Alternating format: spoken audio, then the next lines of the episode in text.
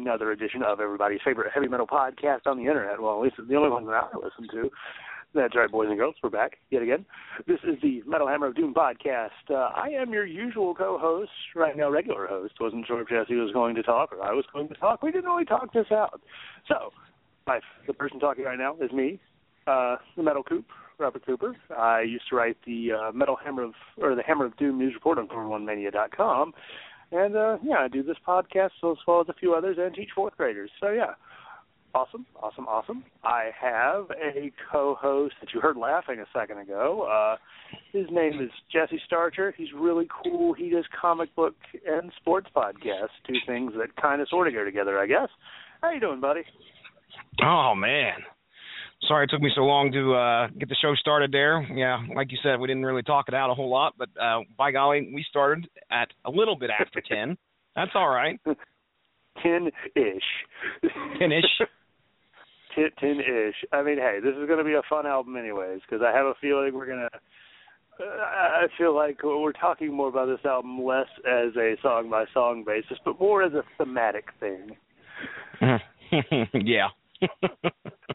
yeah, and uh, well, since Jesse has introduced himself and I have hinted the fact we're doing a review, why would we be here otherwise?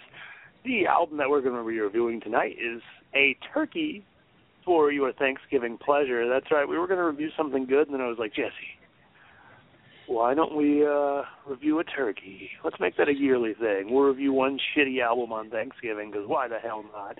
We're going to be reviewing Cold Lake by the legendary Celtic Frost, or as uh Jesse informed me in 1986, they were called Celtic Frost. Yes, yes. Um, man, I'm way off tonight. Sorry, I apologize. I'm running to. I'm running like five seconds behind myself because I sat there. I, I had my like, kids. What's that? You had the. New, I said, considering you've had the new old monia. oh man, and I, I apologize, folks, in advance. Uh, if I, obviously if I do sound a little bit off, um, and if I cough a few times, I'll do my best to mute myself because I've never had. I don't even think I've ever had pneumonia before. I, I don't recall ever having it. So anyway, right before we run down here, I've got Caleb has been really starting get it, starting to get into wrestling. Uh, wanting to watch. boy. Yeah, he's wanting to watch more stuff. So you know, we we were kind of hopping on the network, and I showed him some uh, I showed him some TLC matches. So Ooh. at about nine nine thirty, he's begging for one more, as as you do when when you're a kid. You know, one more. Come on, let's watch one more. So I said, all right. So I said, I'm, I'm sitting there running through what what's a good one we could watch that he'd really enjoy. So I chose Taker versus Hart, uh, Taker versus Jeff Hardy from Raw uh, for the undisputed championship from like I think it was 2002 or 2001, um, which I it was one, of my favorite matches. Really. Yeah, I, I liked it. I liked it a lot, and I knew Caleb would too.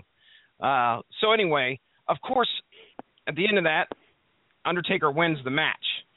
But what I wanted Caleb to enjoy was the fact that you know Jeff Hardy almost had that chance to beat this, you know, this great David and Goliath story. Dude, I had to deal with five minutes of him bawling because Jeff Hardy lost. so that is pretty much yeah. Then I had to go. Okay, buddy, sorry, you got to go to bed. Um, so I apologize. So I'm trying to kind of I'm, I'm kind of keep my ear out, just make sure he ain't like throwing stuff against the wall upstairs in his bedroom or or whatever. But uh, I think he's okay. Anyway, pneumonia uh, and cold lake kind of go together, if you ask me. Uh, yeah, because you kind of start out and you're like, I don't feel so good. Something's not right. And actually, I just uh, quoted, I just quoted "Good Morning Black Friday" from uh, "Peace Sells" by Megadeth. Peace Sells, yeah. Yeah. yeah uh, yeah, but you're like, man, something's not quite right, and you're like, I don't think I feel too great. Huh. Ah, it's a good one. And then yeah, yeah, I got yeah. you. And then as the album drags on, you're just like, oh, oh God, this is the end, Lord. Take me now.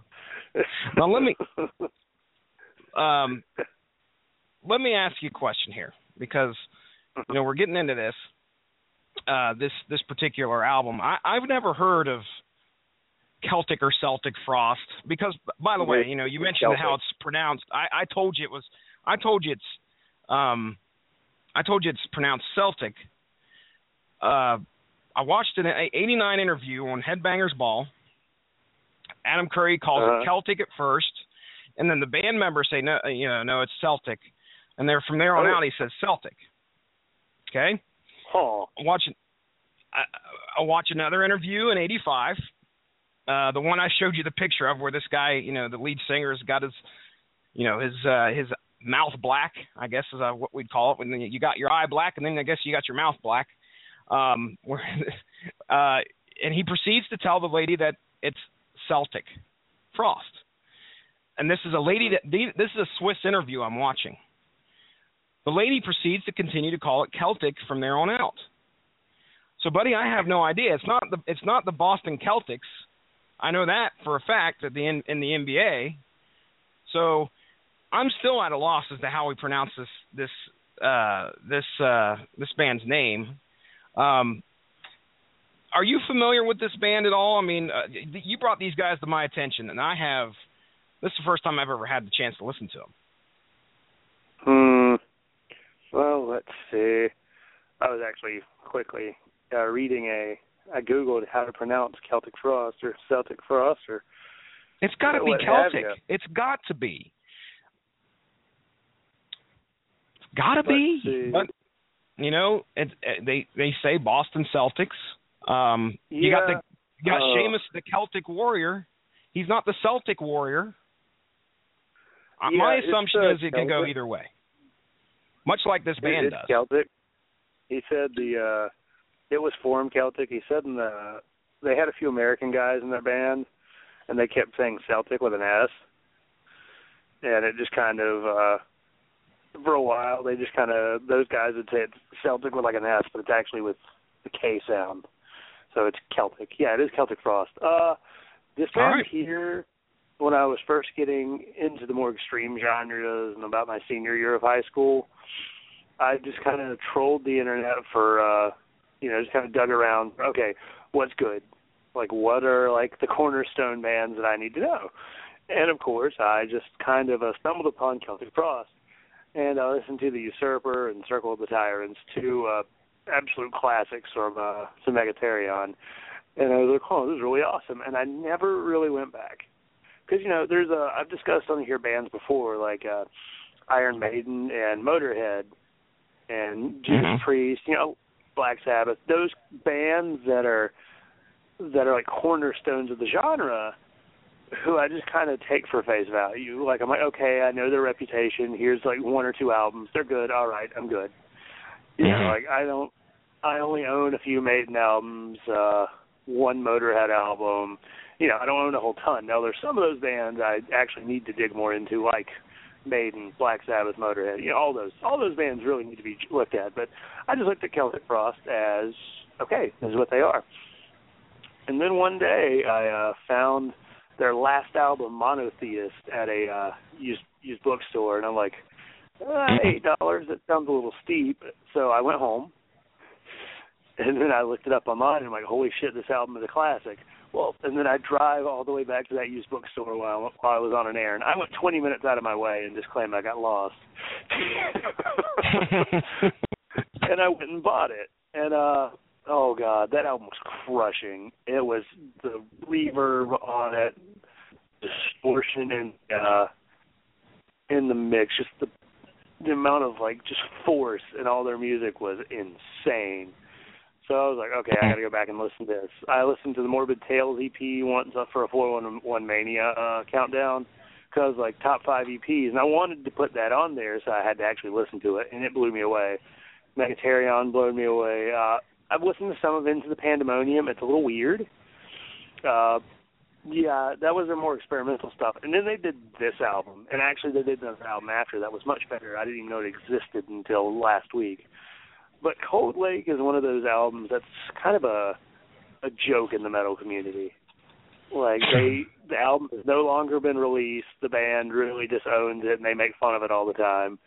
Because uh, to quote my best friend Nick Canada, I showed him. uh I played him "Circle of the Tyrants" off of the Megatherion, and then I played him. uh Oh shit! Hold on, let me remember what song it was. Uh Cherry Orchards off a Cold Lake. And he's like, he's like, this feels like a, a lot of label pressure. I'm like, I can see that. mm-hmm. So, so Jesse, I know I made you listen to two albums. Yep. Because I didn't want to just give you because if I just gave you Cold Lake, I don't feel like you really understand just No. how baffling Cold Lake is. Yeah, dude. You're we're talking two sides of a different coin. Um, Night and day, Yeah. almost Um, almost literally. It is seriously. There's it's such a genre change for a band to do in this is one album, right? I mean, this is the, the these, these are this is these are one album apart. So, um what was the name of that first one you had me right, uh, listen to again? Uh, to Megatherion. Yeah, I Or- keep, I yeah. keep wanting to call it Road to Terabithia, but that's not the case. You know, the same same thing. Jesus, they're using Jesus, which by the way, cool one of the coolest album covers ever. It was done by Oh, yeah. H.R. Giger. I- Oh, I'm pretty awesome. sure didn't he? Yeah, wasn't he the guy who did the Xenomorphs? I'm pretty sure. Yes, yeah, he was. He's Yeah. he's got his hands in the Alien franchise. Um, Yeah, and you can tell he's, the album cover. If anybody's ever seen it, it's uh it's a cl- it's a figure that's enshrouded in like darkness and has horns and has one eye, and he's using Jesus on the cross as a slingshot, and that That's insane. amuses me. It, I mean, it, it's it's just one of those like, huh? I never thought about doing that. That is so blasphemous, but it makes me laugh. um, and it's such a heavy. It's heavy. Uh, It's Yeah, that type of metal is not. It's not really my type of metal, and this was early stuff too. This was uh obviously eighty. It had to have been like eighty eight or no. What it was. This was before uh, eighty eight. Like earlier than that. so. yeah, 88 is this album that we're reviewing tonight. I think it Yeah, was that's right. 85. Let me look. Eighty five. Yep, 85. so I'm I'm not really one of the guys that's into too much of that early early metal stuff. Um I can't I- it's I don't know why. I just can't I can't really stomach a whole lot of it. I shouldn't say that. I can listen to a little bit. I just it's not my cup of tea. Uh but I listened to the whole album and it's it's heavy as shit.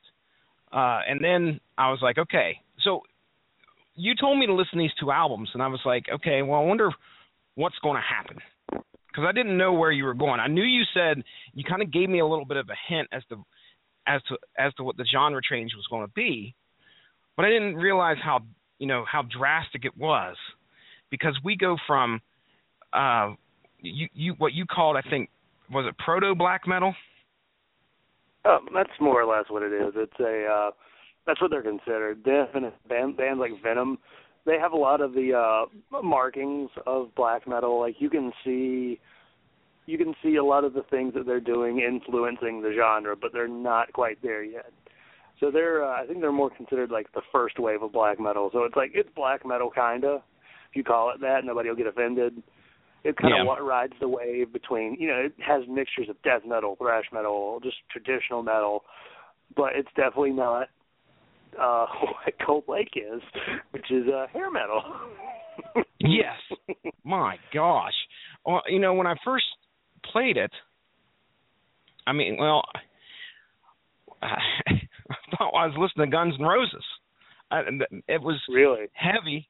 I, well, it was heavy, but it was it, it, it really it was heavy because I'm, I'm gonna I'm gonna say that when we listen to it, I think there's some heavy elements to it. But Oh yeah, it it's got heaviness to it. It's not Yeah. devoid of it sort of metal credibility, but mhm. it is obviously not it is not the same band. Like you can't No. tell me these guys are like, hmm, I'm really feeling this uh this poison album guys. You know, it is like absolutely really not the same people. I thought it wasn't. the first thing I thought was somebody died. I was like, somebody died. Yeah, somebody died, and, the main creative force behind this band passed away. Somebody took over and took it in a whole different direction. We uh, turns out I find out that that's not obviously not the case. Um, let me ask you a quick question, Coop, because I'm looking here on the music. Did you have a chance to upload any of the music? Uh, yeah. Okay. I'm looking for it and I cannot find it. Did you put it under anything? It should, be, it should be exactly how I always put it. You know, one, two, three, four, five. Oh, under the audio. I'm clip. looking. I got. Yeah, I'm looking over here at the audio clips. Let me see if I got to. Let me let me refresh real quick. I, I apologize. I want to play the clips and stuff, but I don't see them. Let me just get in here and refresh this real quick. See if it changes. There they are. Coop, I should have never doubted you. My my web page just needed updated. I was like, what the hell, man? I start actually while we were talking, I was downloading the songs. I was like, oh shit. All right, cool. All right, so I got them, man. You just give me the cue. I'm ready to rock and roll. Yeah. All right. All right. Yeah. Uh, again, watching. I don't know if you watched the video for Cherry Orchards. Uh, Mm. I did. did you? Yes. Oh, and didn't, weren't you watching it just going, "Yep, there's a cliche." I was lo- I was watching it saying, "Stop having sex with the camera." That's every time they looked at the camera, I thought they were trying to make out with me. Yeah. It made me very uncomfortable. That's great. It was just, oh god, it was like, here's oh here's them all singing into one microphone. Here's the cliche Oh. where they play guitar, or you get the gu- guitar solo with a uh, like a first person view from the guitar, and uh, oh here's the big hair, and you know just everything in it was just like, ugh, this it was so too. dated. And- God, That particular video um came out in 88. I mean, we there was a lot of there was uh, name our top glam bands at that point in time.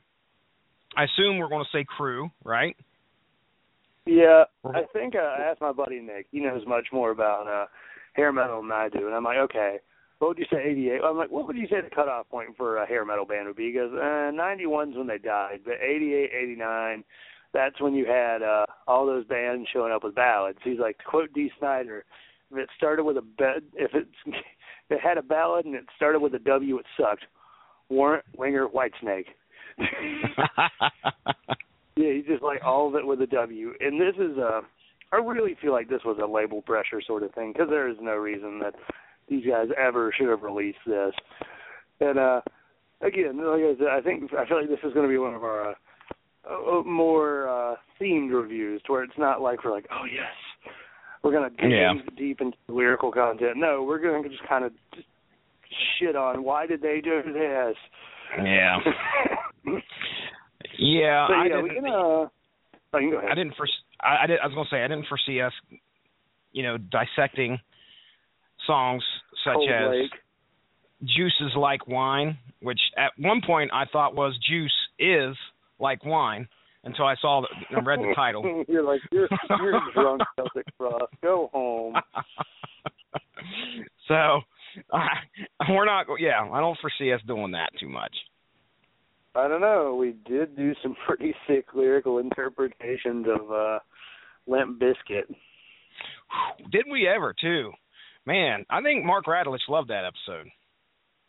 I did. I think he did. I did. I was having the time of my fucking life. Oh, you know what's really funny about this? I was trying to find the lyrics for uh, this album. There are lyrics for Cherry Orchards, Juices Like Wine, and Downtown Hanoi. That's it. Really? Yeah, and holy shit, these lyrics are sparse. Wow, for Cherry Orchards, we have the first first verse or first stanza is one, two, three, four, five, six, seven, eight, nine, ten. It's ten long, and then the next three stanzas are just like a two a two line repeat. That's all. It's just one of it's a repeat and the one standalone. Next one, four ver, uh, four line, two line, four line, two line. And for downtown Hanoi, it's four, four, five. Wow. That is some smart yeah, stuff. I'm like, uh, it is it is so so wonderfully just bad. And it's funny because uh, as we'll get as we'll get through this, there are some really I'm not gonna say I'm not gonna say really good. There are some good points. There are some stuff that if this were if this were let's say Poison. Poison's my least favorite hair metal band. It's because I had to play Talk Dirty to Me 20 Mhm. times on Guitar Hero, and it made me just sick of them. Though side note, there's a story I think I don't think I've ever told on here. If I have, you probably haven't heard it. It's uh, there was a time when my local uh music or my local uh venue, which is closing in February, along with two other venues by February. So fuck, fuck me. We've got like two metal venues left, but they were having Bret Michaels. Bret Michaels was going to play like on a Sunday night, and I commented, "Who's the next bloated corpse of a singer you, that you're going to truck out here? Kurt Cobain?" Oh. Uh, oh, it's horrible. like it, that's one of those. It's mean. It was so mean, but I feel like that's that was it was one of those classic because everyone like I got a ton of likes, but of course they deleted the comments. They were not amused.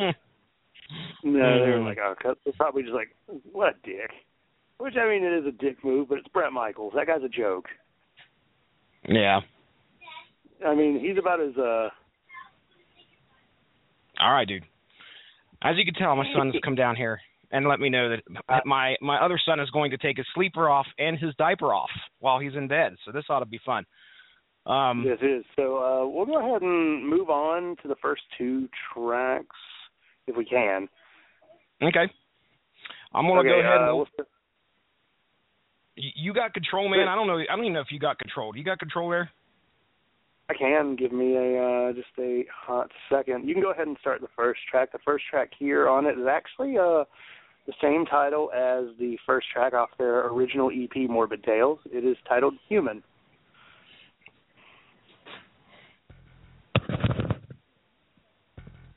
Oh, good.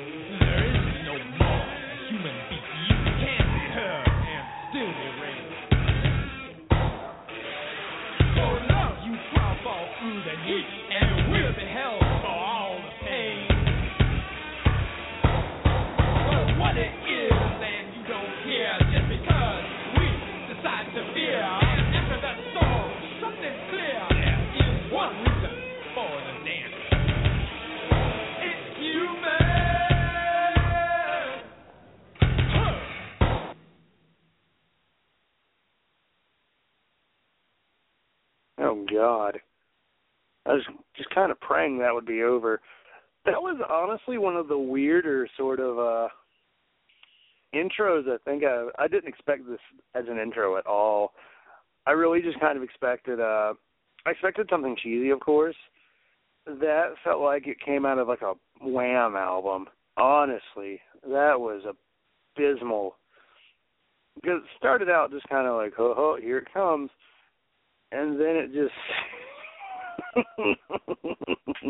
it just started just it's like they were trying to rap which is it's just weird. Like that again uh totally feels like something that the producer and label person running their label was like all right here we go.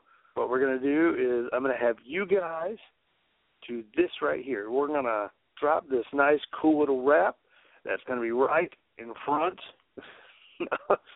of your t- opening track. All right, guys, you ready? You ready?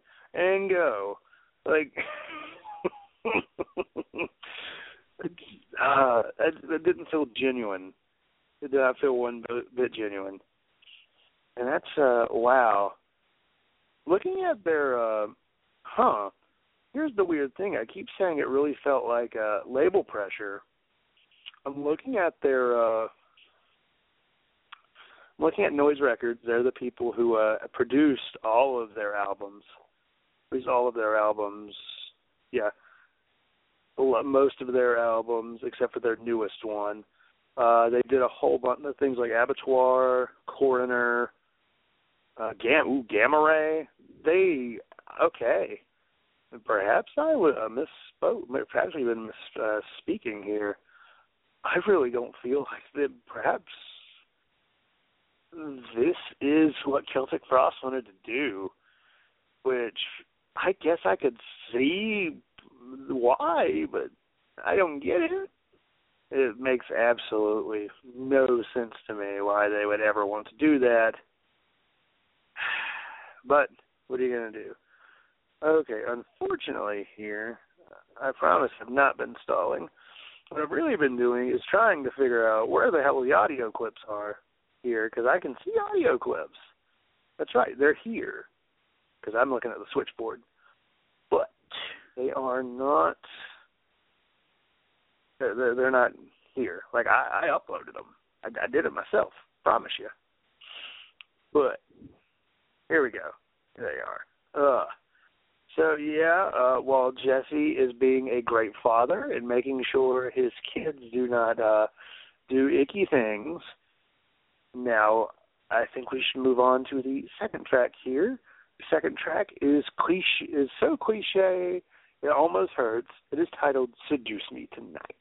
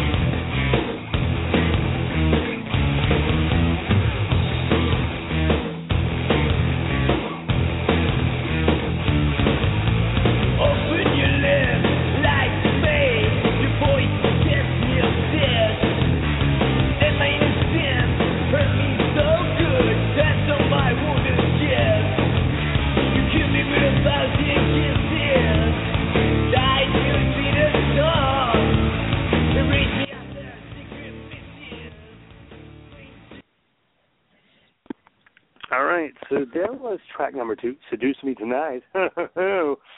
Nice song to have your candlelight dinner. Uh, oh, good, Jesse, you're back. Uh, what I unfortunately uh, relayed to our listeners was upon looking at the label that this was released on, uh, Noise Records. Uh, I don't feel like it was label pressure. Noise I Records. this is- wow. Yeah, Noise Records. They uh they did all of Celtic Frost's releases except for Monotheist. Uh they did all of Cor a large amount of Coroner's releases. Who Coroner are a really good doom metal band. There's A few of Destruction's albums, Dragon Force, uh Gamma Ray. Yeah. Like there is a lot of legit stuff that they've released. Wow. So uh, I'm beginning to think that uh, perhaps we were wrong. Yeah, Gravedigger, Hellhammer, Helloween, you know, all these really big bands. yeah. I'm I'm beginning to wonder that Well- maybe Celtic Frost really did want to release this album. It was so cool that I, you can find that interview on YouTube. It's about seven minutes long on Headbangers Ball, where he's talking about, you know, Curry's kind of giving him. I wouldn't say he's giving him a hard time or anything, but he's asking him the questions. You know, hey, this is a different. You're taking this in a different direction than what you've had in the past. and Mhm. he pretty much comes out and says, "Yeah, well, you know, what we are is a band that changes, and we embrace change, and this probably won't be the last time that we change." So in, in that particular interview, it's almost like he came out and said, "Well, hey, you know, you get ready because you know next the next album could be us doing jazz or something, you know, just something crazy." Um, and that's kind of the vibe you got. And they also felt like they were kind of they're almost kind of on the defensive a little bit. They knew what they were doing here, and the fact that, and he even mentions this in another interview, that particular genre is a very conservative genre. He uses that word. If you, if you, it looks like we lost Coop there, um, but if you if you pretty much if you're in a if you're in a particular genre and all of a sudden you change, okay? If you don't change the name of the band when you change the when you change the the sound and the genre that you do, then you better be prepared for the fact that you're going to alienate half of your fan base. Um, and I imagine that's kind of what they were probably in the throes of when they were doing these interviews was the fact that man, we just put this stuff out there. It's so vastly different from what we've had. We made a mistake, and uh, it's just it's it's kind of just like you said earlier, Coop. It's baffling how they could just do a, a complete a complete 180 here, and yeah, I mean, I I don't know. There's there's kind of room. Um, there's kind of room for I guess wiggle room, but I, Megadeth did something similar with an album, didn't they? Like they made like some kind of almost comparable to disco, if I remember correctly. Disco? No, I never did quite disco. Uh, Crush 'em was uh not quite disco. It was shitty. Uh, that was in '99. That was Risk. Uh, Risk. Like there you go. That, yeah, I feel like with the Risk that that's a little different because I don't I don't necessarily give them that an excuse for that for doing that. But with Risk, I feel like they kind of went along with Metallica and a lot of the other bands from the '90s in changing their sound to try and be commercially viable. Mm-hmm. This it makes it almost sound like that they were doing this intentionally just to just see what they could do. I guess it was see what they could fun. do. Mm-hmm. Yeah, so I do have to say that as even though I am a heterosexual man, what the hell? Those promo pics, Christ! It's like Tom G. Warrior, Um, you are not somebody who is pretty enough to pull off this look. Hmm. I, I don't know, dude. I don't know if somebody just came up to him and said that, you know, out, out of kindness one day, just said, or trying to flatter the guy. Man, you definitely could pull off a, a, a Bret Michaels look, or, and he really took it to heart. Um, the label pressure was the only thing that I thought we could go with, but now, man, if he made this as a conscious decision, he, as we've learned or as we've seen, they've the the the following album after this, from what I've heard, they've corrected their ways. So Yeah, I would I would say that it was a, a correction. I didn't listen to a whole lot of it. Like I said, I thought Cold Lake was the last one because it's really hard to kind of recover from that. Mhm. I mean, to, to But, try and bring uh, your fan base back, boy, they would. I mean, when when Metallica, of course, Metallica was pretty big. Uh, but when Metallica supposedly, you know, cut their hair and sold out, man, so many, so many fans turned their back on them, and that's the story you hear on the VH1 specials or whatever. Um, you, you know, they, there was such dissension in the ranks. Now they're Metallica, okay? They're going to have fans whether they cut their hair or not, whether they kind of slow their music down or not, whether they're not, you know, whether they're not Master of Puppets Metallica, but load or reload Metallica. Now, when you're Celtic Frost and Boston Celtic Frost. oh man, when you're those Yeah. guys and they're small and you're and you're, I don't are they huge overseas? Mm, eh, probably not. I mean, I don't I don't know much about this band, so I, I assume that you you can't just risk your fan base like that and say, okay, guys, I know you really like the, I know you kind of like the black metal, but listen, get ready. And this was before. Could you imagine? This is before, you know, the internet.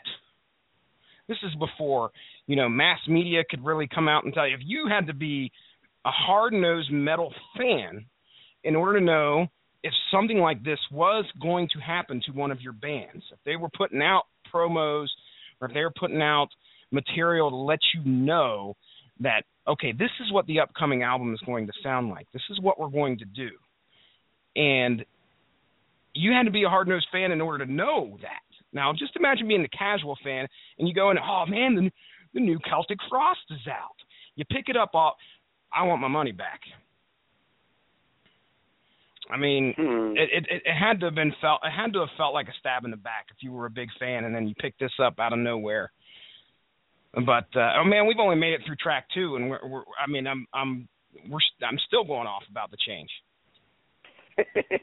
well, like I said, I felt like that's really what we were kind of. uh We were going to talk a little less about the album and just kind of use the tracks to break up our discussion. So, uh sure, why don't we go ahead and uh, move on to track number three? Track number three is another slightly cliche title. Track number three is titled "The Obsession." Or am I playing it? Okay. Nope, I've got it.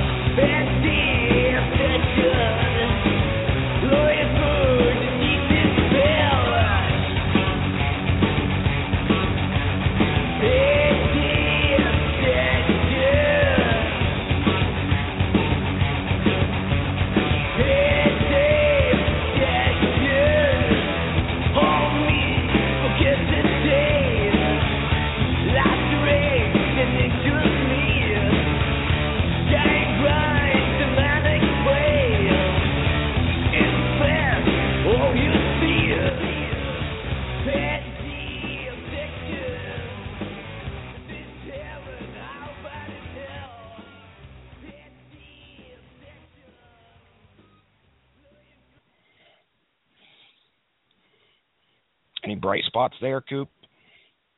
Uh, uh, well, I mean, the sun has bright spots and it still burns. yes, it does. Yes, it does. Yeah, this song was just kind of here, which is unfortunate. As I mean, this is going to be the review of like half our album at this point. I mean, the song it was just kind of here. It was uh, it was very much just kind of a continuation of what they were doing with the first and second track, uh, "Human" and "Introduce Me Tonight." It was just kind of there, and the really weird thing is, is uh, I don't know if you noticed this while listening to it, but uh, these songs are like three and four minutes apiece. But they feel a lot longer. uh, you know, I compared this guy to Guns N' Roses, or well, compared the band to Guns N' Roses, I, and, and I, I, the only thing I can really, it's definitely not the guitar. It's more like the the vocals, the the whining vocals. The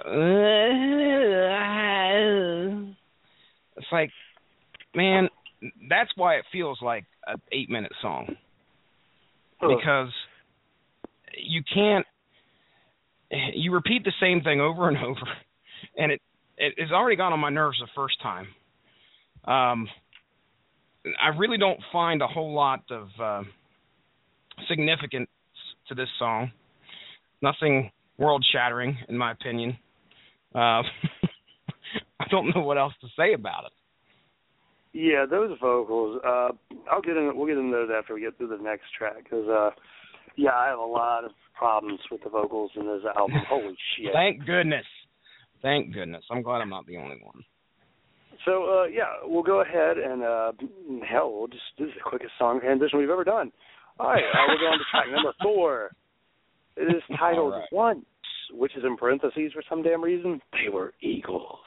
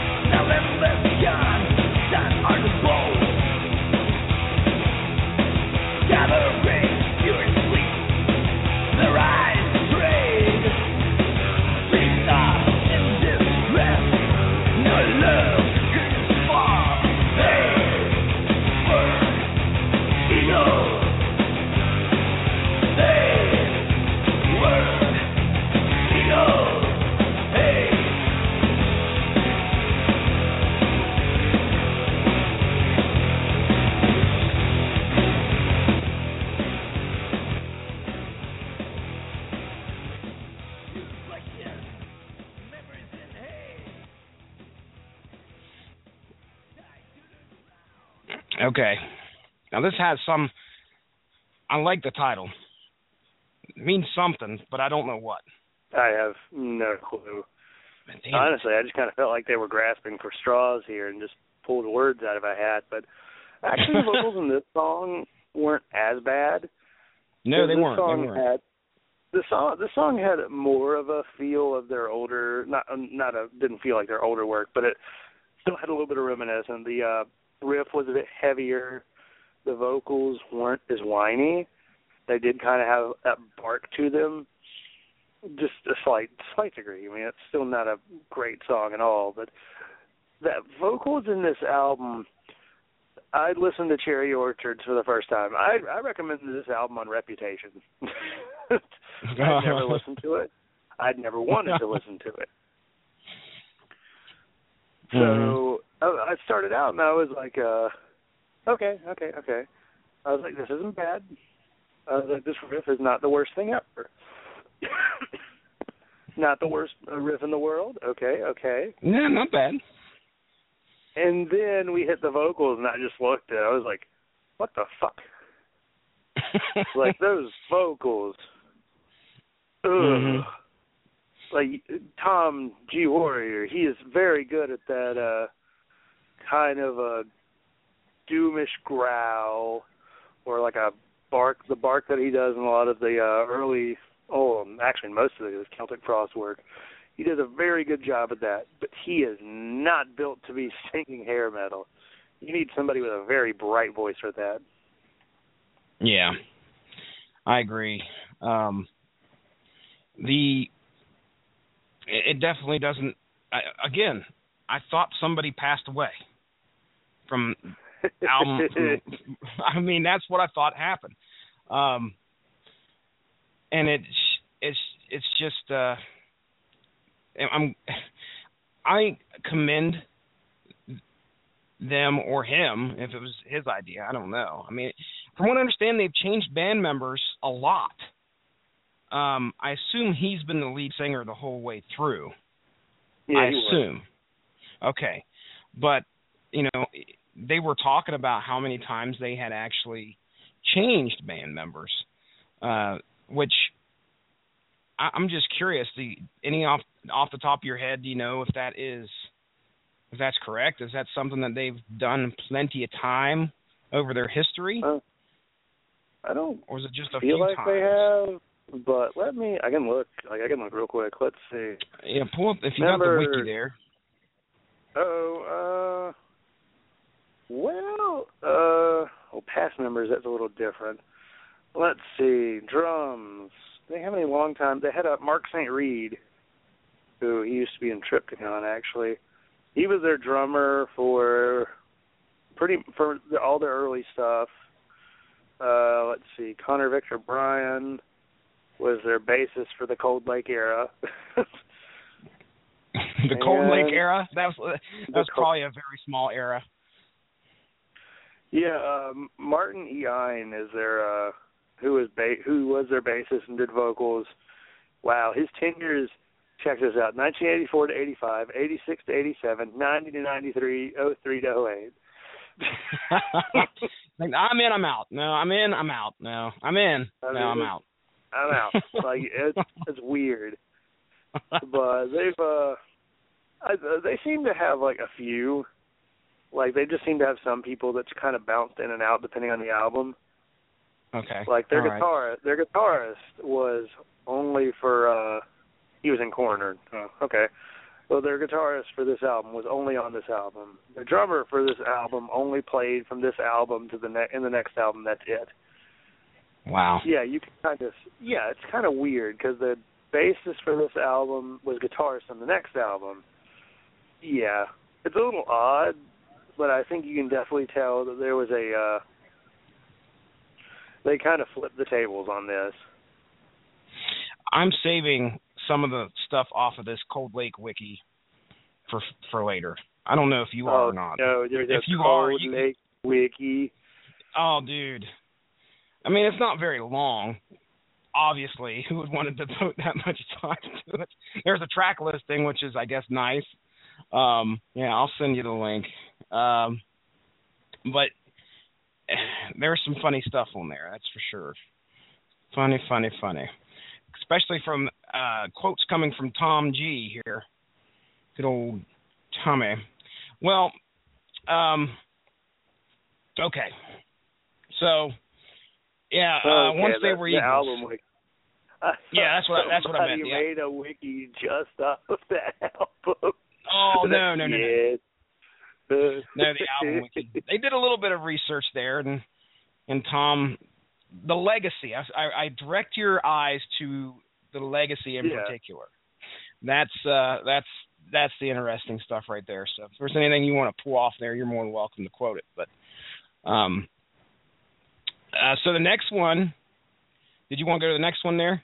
I didn't want to. Yes, we can go ahead and get to the main single, including horrible, god fucking awful video. Yes, the next track, the fifth track on this album, out of our thirteen that we're going to be looking at. Jesus. Yes, the uh, Yeah. first first single off of this album was the one that we've been referencing quite a bit. This song is titled "Cherry Orchards."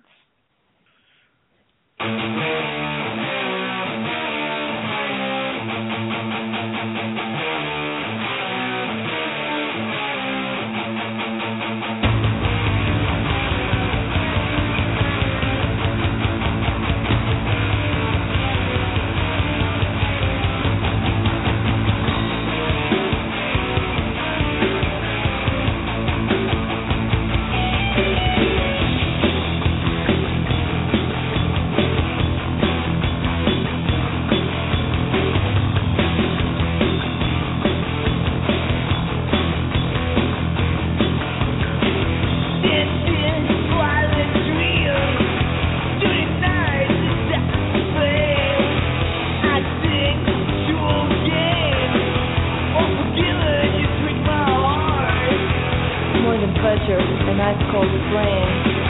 Crying soft, a rough like pain. Blood tears of of lies. Fading light, a song died quiet.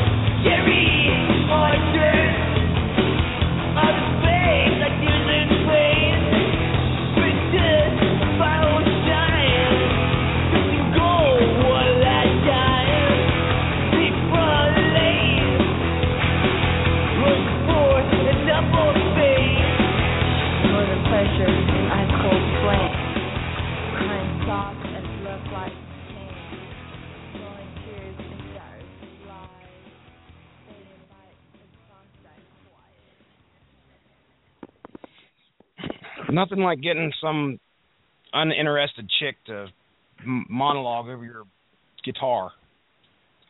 Yeah, I mean that's what really in music. That's what gets me going. Like, oh, all right. know, dude. Here's a completely and totally uninterested woman to narrate this new song. Start Oh, the yeah. pit, folks. Get the pit going. That's right. Throw some elbows, bitches. oh, jeez. Uh, yeah. Uh, while reading that wiki, actually so, says a lot about this It album. does, doesn't really, it really does. Yeah, this song here was the single, and I can see that it was the single. Uh, yeah, it was okay. Like it's, I feel like if it weren't the single, I wouldn't remember it. But because I've listened to it a few times, it kind of sticks in my mind. Hmm I mean, it had a pretty killer solo in it. There were some killer. there- I'll give it to 'em, There were some killer solos on this album.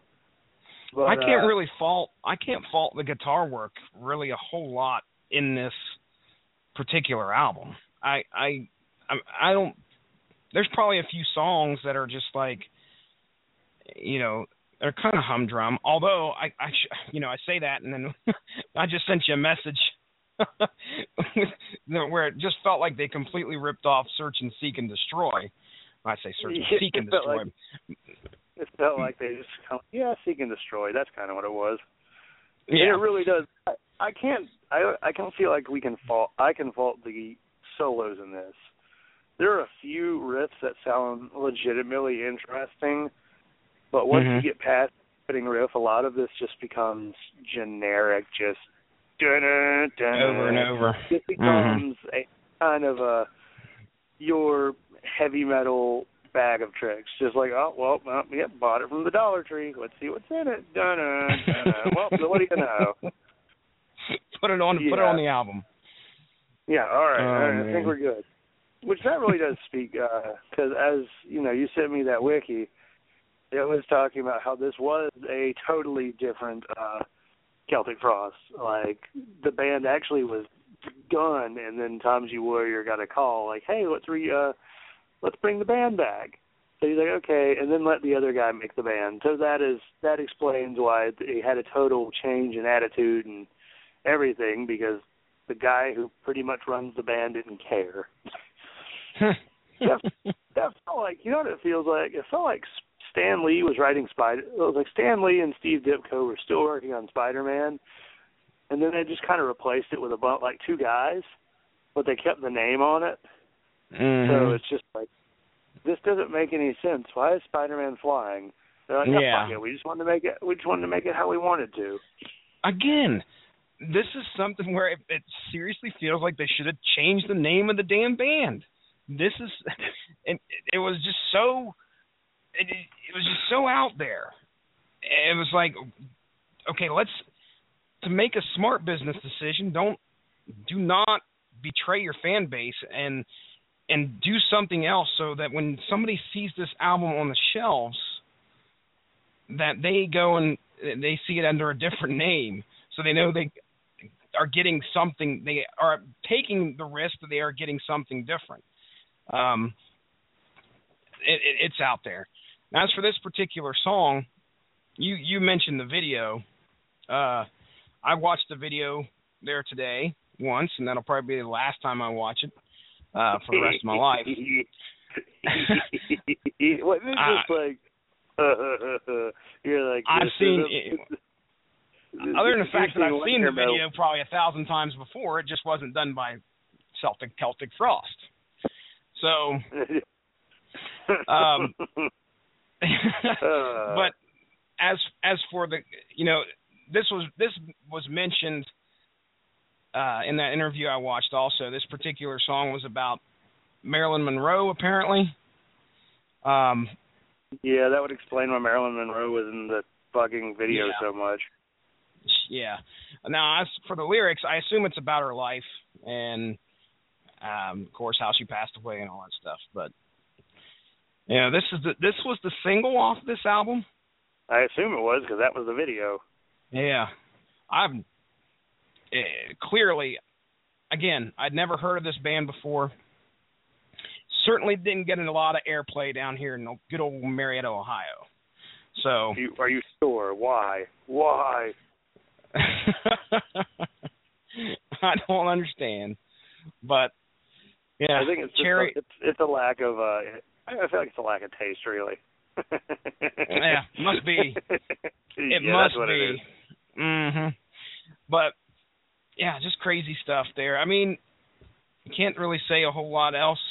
I don't know if he had some kind of a if he had some kind of an obsession with Marilyn Monroe and that's what led to this song or if he, he just felt like it and when did Elton John come out with his great uh um piece Candle in the Marilyn- Wind wasn't that about wasn't that about Marilyn Monroe and and Princess Diana and all that Uh, I, Yeah, I'm asking the metal guy. the wrong, I, should. I really you're should. talking to the wrong person.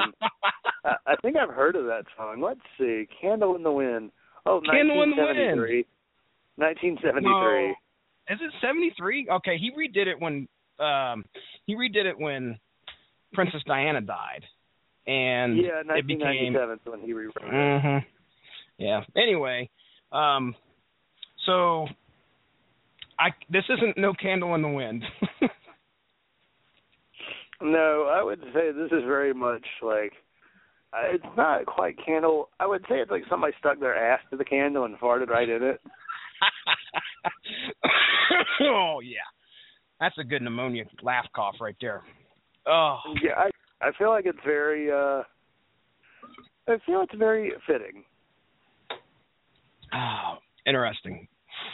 Yeah. Stanky. So uh, yeah, just very much like this album. So speaking of stanky, and uh oh and juices. Mm. Let's move on Oh. to the next track, track number six. Oh no, a juicy part. Uh track number six off of this uh off this lake here is called Juices Like Wine. This one needs some in-flight training.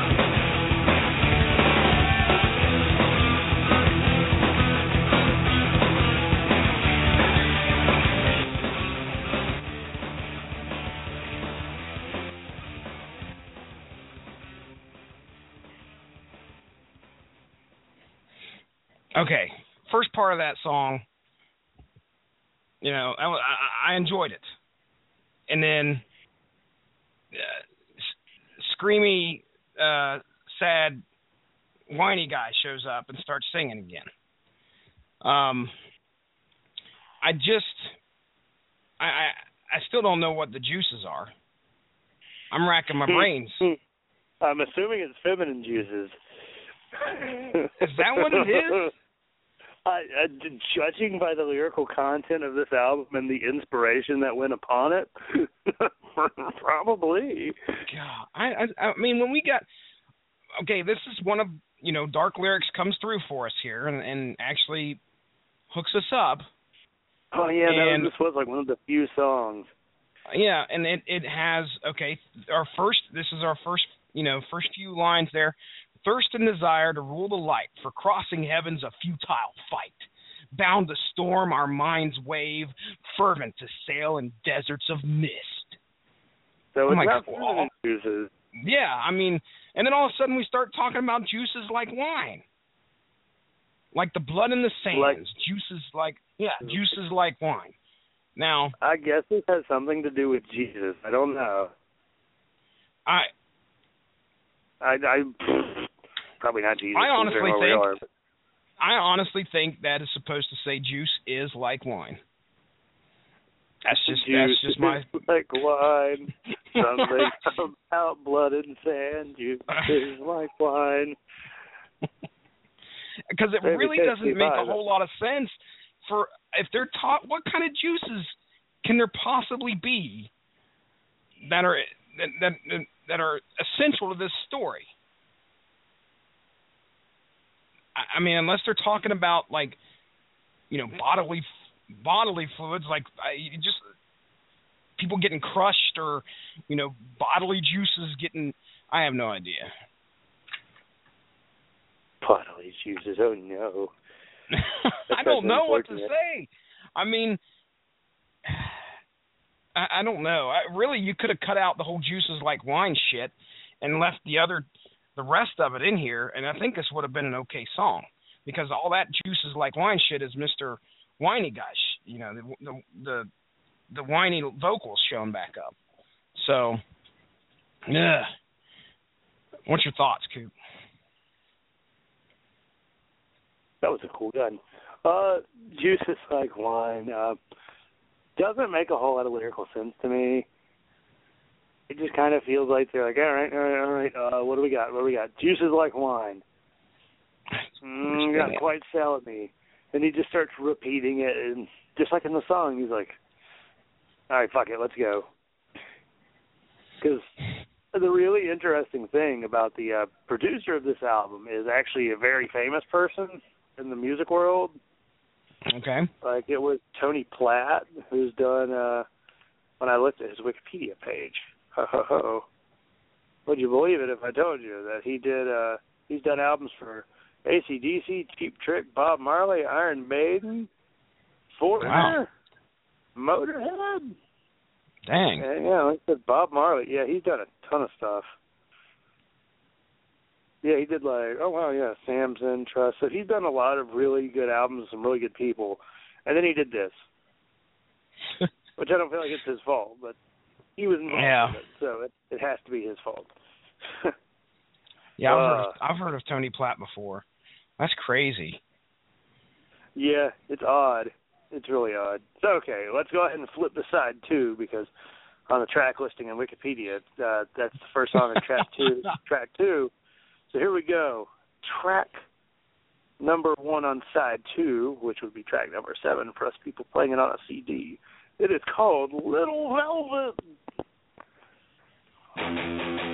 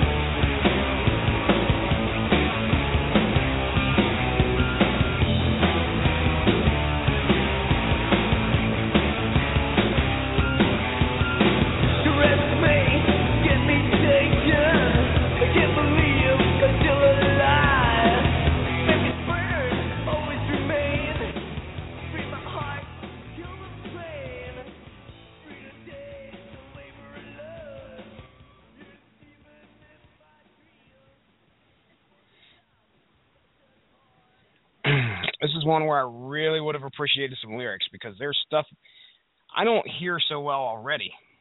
And when I start to hear stuff that I can't understand, I I just use words that I think it sounds like. And then shit gets really crazy in songs like this. Story of my life. You're talking to the person who thought the intro to the New Age Outlaws was "Oh, you didn't know, burning join the club around here." Yeah, I thought it was join the club. and just like, and then D'Lo Brown, I thought it was we're looking at the mildew now. Their mildew now. looking at the mildew now. Time to get your sorry ass off the street. I mean, to be fair, the only time I ever heard those themes was from WWF No Mercy, but I Oh, don't feel like sound. I don't feel like sound quality is a good enough excuse. Yeah. When you start, well, yeah, what starts what starts happening is you start taking those guys and putting them in the situation that makes sense with the lyrics. D'Lo's underneath the, the sink with a scrub brush and a spray bottle. See, I thought- looking at the mildew now. I thought he was just that. I thought he was just that poor.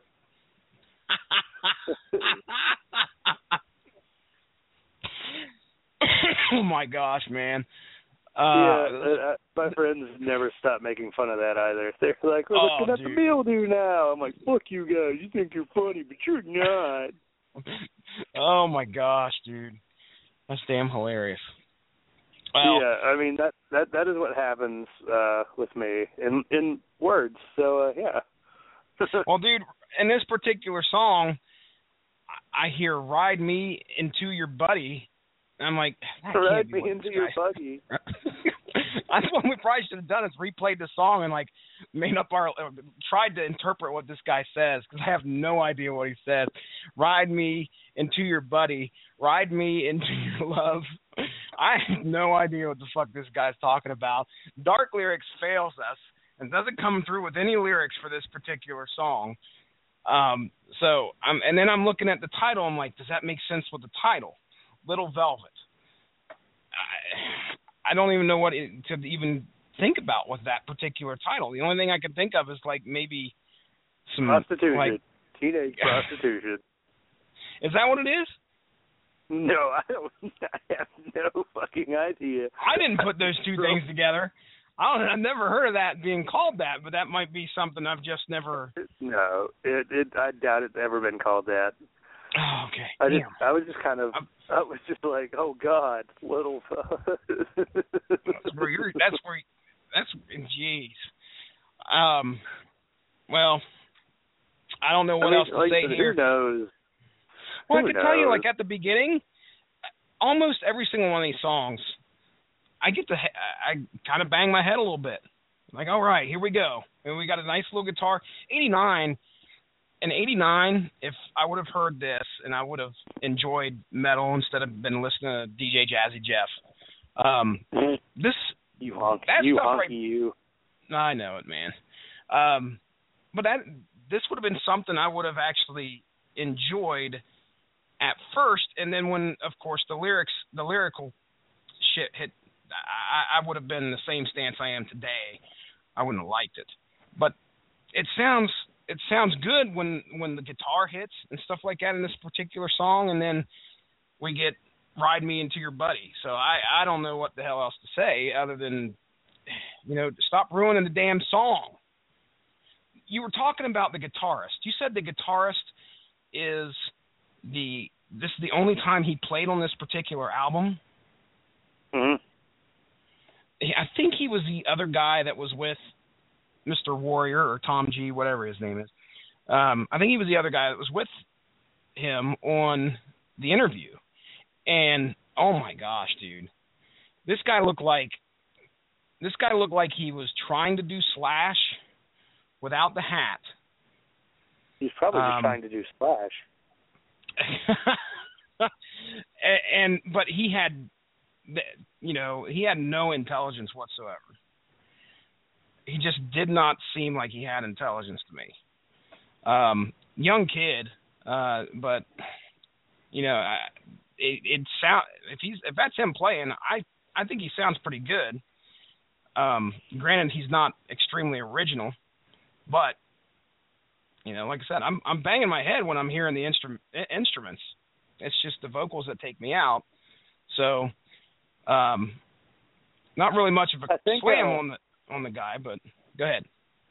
I think actually uh, Tom G Warrior is the. Uh, I want to say he's the main guitarist for uh, the band. Let me check. I'm not quite sure.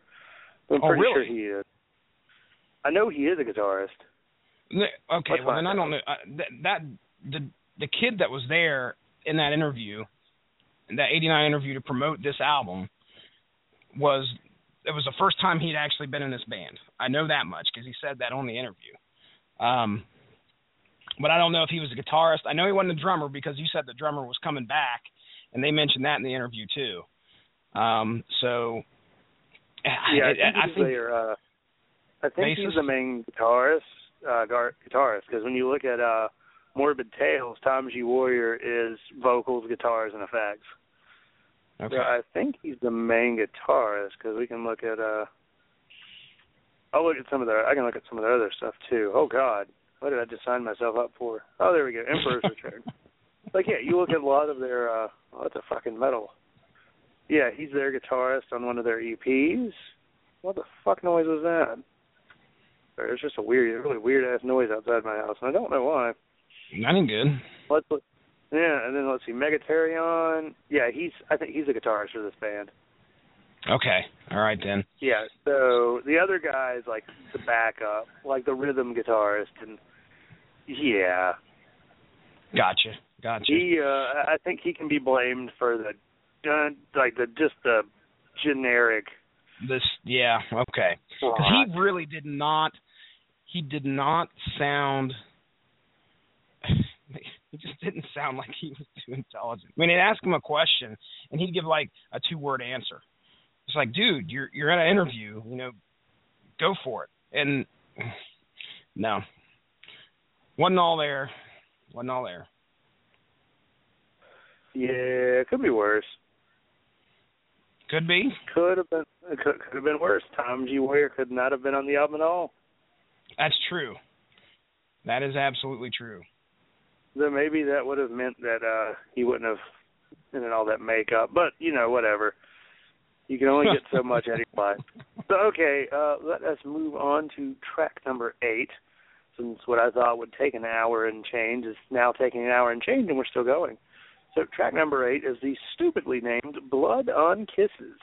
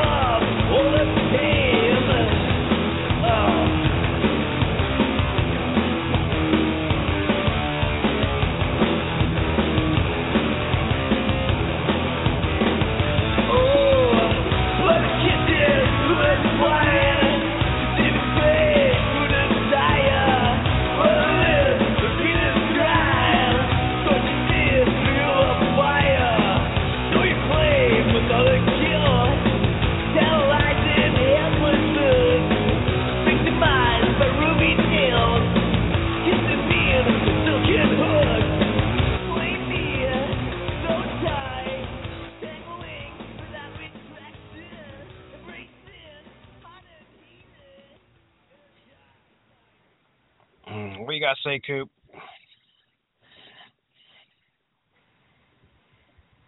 Oh, Coop's not there. Caller has dropped. Throw it to Coop. and he leaves. Hold on a second. There we go. He's back. Coop, what what do you to say about Blood on Kisses, man? I gotta say that AT and T phones suck on battery life. But uh, beyond that, God, you know, it's like a blue BlackBerry knockoff, and it's like it was at three quarter power when I started this podcast. So now I was like, let me use my mom's cell phone, and I hope it'll make it an hour. So, uh, yeah, or if at least 40 minutes, because if it doesn't last that, I'll just cut out. But this song here was uh, kind of generic. It was a thing. It wasn't really all that exciting. I don't remember enough about it to really expound upon it. I feel like this album was really top heavy. Mhm. I feel like the, the better songs are definitely in the front. At least that's Okay. the one. Those are the ones that we remember. I agree. I do agree. Um, I I was laughing throughout the track because again I started I started I started putting words and stuff I couldn't understand, and I, I heard he kissed me and but kissed her first or something like that, and it's I I don't need to I don't I don't need to do that. Um, would you agree that that this particular vocal vocalization, this whiniest the whiny type vocalization, it just feels like sometimes it becomes the same thing over and over again, even though it may be a totally different song it sounds like the same exact thing. Yeah, there's some definite repetition to this, Okay. and that's really unfortunate because uh, I feel like there's some good stuff that these uh, some even some of the whiny vocals can offer. But damn, like we don't. We, I feel like it gets unnecessary after a certain point. Well, there was a point in this. There was a point where I was listening to this album, and I honestly, I was listening to a album, the full album on YouTube. So there wasn't like I had track by track. I had to listen to the whole 48 minute album, and I thought at one point they had they had screwed up and put the same track on there. And of course, I went through and looked, and that was not the case. Um, it just it took me a couple seconds because I wasn't paying attention, and I was like, "That's the same track I just heard a couple minutes or a few tracks ago." Uh, but yeah, I get that with this particular song. For some reason, this sounded exactly like something we had just listened to, uh, one of the previous seven.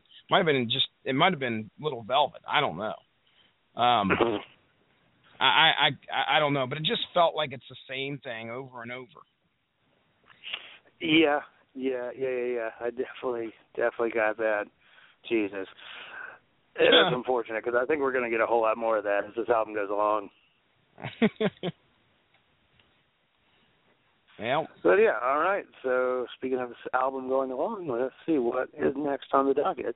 Oh yes, next is uh, an interestingly uh, named song. I don't know if it has anything to do with the ba- band Hanoi Rocks. R.I.P. Razzle. so, uh, from that random reference to a hair metal band, here we go. Here's track number nine, Downtown Hanoi. Right, see that line of down there? You see the line of troops back, you know? All right, just this side of it, there's four guys with bushes on. For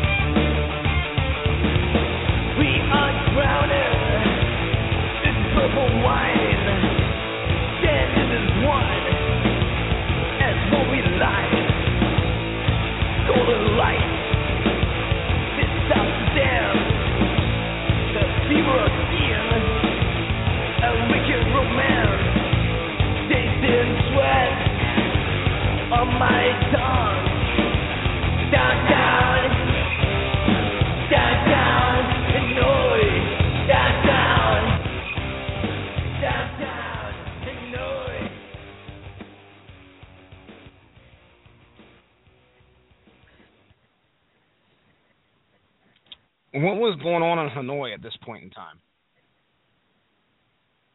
Any clue? Mm, I'm no. I tell you what. I'm I'm gonna I'll look up Hanoi. 1989. Oh crap, that's right there on Google. So Hanoi 1989. what the hell? I want to know what the hell's going on. Because I what was going on that made these guys write about it. Um, is Hanoi Vietnam? Because that's what's coming up. That's what I'm seeing, but that's weird because uh I don't know why we'd be talking about Vietnam, but uh Sea of the Rising. Dragon. Vietnam in a changing world. I'm just curious as to like as what what was going on. We're looking I mean I'm looking at the lyrics. They're talking about drowning in purple wine, which makes me think okay, they're getting drunk. Um you know, it's nice that we got actually lyrics to analyze, even though we probably shouldn't even be wasting our time. But uh, it sounds sure like there's didn't. like a big yeah, no kidding. It sounds like there's like a war going on at first, because that's what I thought was going on. I didn't really catch all the conversation, but it sounded like to me there was some kind of like either war going on or the radio chatter. That's what put me in mind of, or something to do with the police. I have no idea. But then, you know, drowning in purple wine, standing as one as one we line. Golden light did, did stop their dance a fever obscene, a wicked romance. I'm tasting sweat on my tongue, faint of wicked green, faith of the heart, passion and death, downtown's breath. Sounds like there's something to do with money in that too. Probably. It's funny that we can actually read the lyrics within probably two. What we probably read those lyrics within 30 seconds, and they took about what four minutes to whine it to us. Yeah, it got really uh it, it got really repetitive. This song kind of sucked. Yeah, Like I didn't I like it kinda- either, man. I felt like it was really mediocre. Like it was cliched, and there wasn't really a whole lot to it. Like it felt like You know- a very vapid song. when your when your hook is a damn geography lesson or something, like downtown Hanoi, uh, you know, it, only thing I can think of is uh, oh, Panama. Uh, that's a good one. I was listening to an '80s station on on uh, oh fucking Spotify, and there is a song that comes on there all the time from 1984. Um, and Bangkok. You remember that? You probably don't remember that song. I know. I was a little kid when it was coming, when it came out. Um, one night in Bangkok. Make Yeah, I know that song. All right, okay. Make the I, make I, the was it the hard man? Some man humble. I don't remember what I, fucking type of I, man it was. I, I have different lyrics such as the my dick hole crumble, but that doesn't make a whole lot of sense. Um, but I sing One it anyway. One night with Sticky will just make you humble. That's it. too. um, Right, one night with the Iron Sheik will break your back and make you humble. that's right. That is right. What a, he's fun. He's a fun. He's a fun, fun Twitter to follow, folks. Hop on and follow the Iron Sheik on Twitter. You will not be disappointed. Um, go fuck yourself, as uh, as we as he tends to say all the time. Um, but anyway, in uh, downtown Hanoi, okay, yeah, I got it. That's that's where we're at. I, I just trying to put some substance to the song. I have no idea what was going on. It sounds like there's something to do with something to do with uh, greed and something else going on back in the 80s. So I assume this could be they could be just talking about Vietnam uh, at the time. It says Hanoi shedding the ghosts of war. I'm looking at NationalGeographic.com. That's about as far as I want to go. I'm not going to be reading any of that shit. So closing that tab.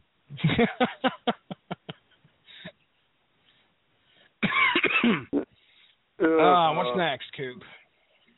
Uh, see, I was thinking about all the uh talking about vapidness. I don't know if you watched Vapid. the Panthers Cowboys game. Yeah. But uh, God, that halftime show. dude tell me I- i've you talked i saw people not you were not the only one complaining about this luke bryan guy um on my feed anyway uh so i've never heard the dude so it must have been I've Must have been epic him. I've heard suckage. of him. I had never heard. I'd heard of him. I've never heard him. It was just really. It was stupid party country music.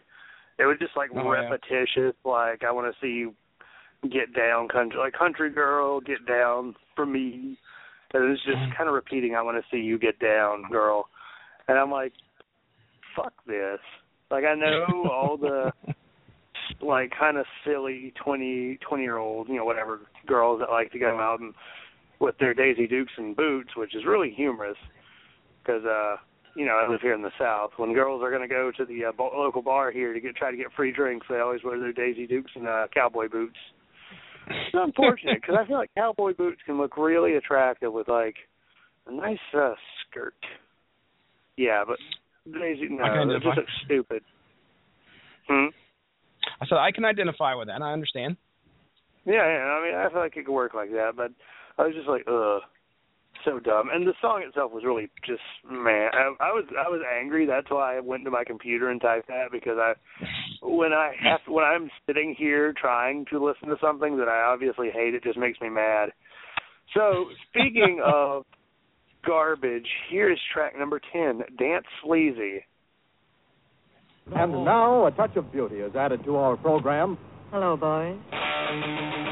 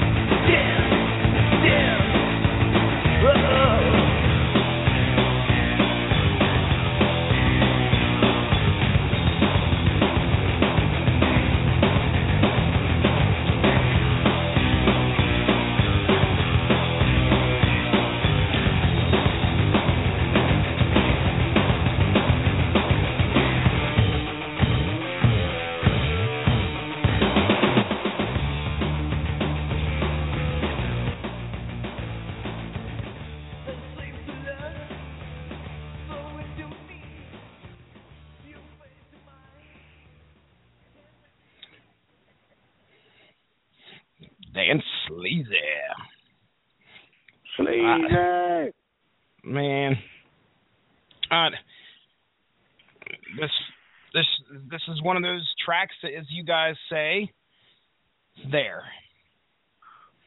It was it Uh, was there. it was there. I mean nothing special. 89 uh, uh i guess if you're glam metal what you want to do is you want to kind of push that uh hey we're at the stripper joint. We're we're glam metal band and we're getting drinks and we're get that chick on the pole let her dance we're going to watch it and i want you to dance. Dance sleazy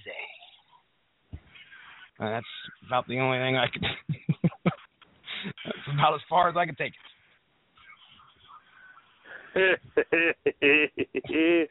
Sorry, I just saw a uh clip from the game that's going on right now, the uh, Packers and the Bears. Mhm. Rodgers is snapping the ball and it goes past him and you hear him as he's doing his count, uh, hike oh fuck. Oh. That's hilarious. What's the score anyway? like, uh, right now, it's a good question. Where's my remote? Yeah, I was why I had it on a video game actually. Now, where's the other okay. remote? The score is seventeen thirteen. Chicago's up. Chicago's less than up. Three minutes with less than three minutes left in the game. Green Bay is not the team they used to be. Yeah. Not the oh, how, oh, how sad. I'm sure you're really upset. Oh, I am just crushed. Actually, I really wanted the I really wanted the Green Bay Packers to win because then it makes the Panthers beating them look that much better. nice. Nice. Yeah, oh yeah, that's the way I look at it. Once we beat them, they can win everything. So then it's like, oh wow, they beat all these good teams. Because the funny thing is, is if you because if you look, the Panthers' uh, schedule's not easy for the rest of this season. I mean, it's what two Falcons, a Buccaneer, a Giant, and uh, I'm trying to remember. Is that it? Oh man. The Bucks the Bucks the are different. one. The, Yeah, the, the Bucks they're- a team I can't in- get a hold on. Like they're coming into their own. I feel, and the Falcons are still good, and the Giants are pretty good. But uh the thing that's dumb is the Patriots have the easiest schedule in the league. Ugh. The, the thing that's me done is mad. the Patriots.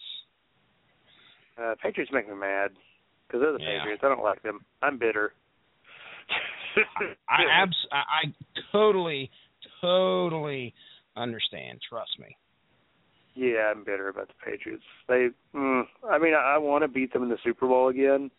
Mm-hmm. Though, side note, those Panthers uniforms today looked like complete and total shit. Did they? Like I haven't seen. I haven't seen nothing of the game. you know, you know the, you know the Panthers blue jerseys. Yeah. Imagine that on the pants too. Ew. Mm. It looked like it looked like blue raspberry. Whereas my mom said the Smurfs. The Smurfs. It was The Smurfs the are out. Yeah, that game was really good though. Panthers won like thirty something to fourteen, thirty three to fourteen, I think is what it was. Yeah, It I saw the pretty good. score there. And uh Tony Romo's out for the season probably because he got sacked Kuechly and landed on his. two Hmm? interceptions. Kuechly had two interceptions. and a pick six. Wow. He got two a beast. interceptions. He got two interceptions, almost one after the other, Oh my goodness. and that was after Kurt Coleman got a pick six. But right before that, like first minute of the game, Kurt Coleman pick six, forty-five yards, and then Kuechly Man. got a pick six, and then Kuechly got another pick, and that was the game. Like I got pretty much like after that first quarter, like it was kind of tight, but yeah, it was done. Like it was thirty to three for the longest, thirty-three to like six for the longest time until we finally gave him a touchdown at the end. Ha. I just laughed at all the people. Like I have a coworker that was like, "Yeah, yeah, yeah y'all gonna y'all gonna see Cow- the Cowboys? They're on a roll. They haven't lost Romo yet. The first seven losses, they don't matter." And I said to him, "I'll remember that when playoff time comes." And you're like, "Oh, we didn't make it." I was like, "Yeah, but I thought those first seven losses didn't matter." Uh huh. Exactly. I wish I would have bet that smug son of a bitch. Like, hey, two hundred bucks, I'll bet you. Yeah, I, yeah, he pissed me off. But anyways, let's stop talking football. Wrong podcast. Wrong podcast. Speaking of things that don't hurt, here is number uh, track number one eleven, Roses Without Thorns.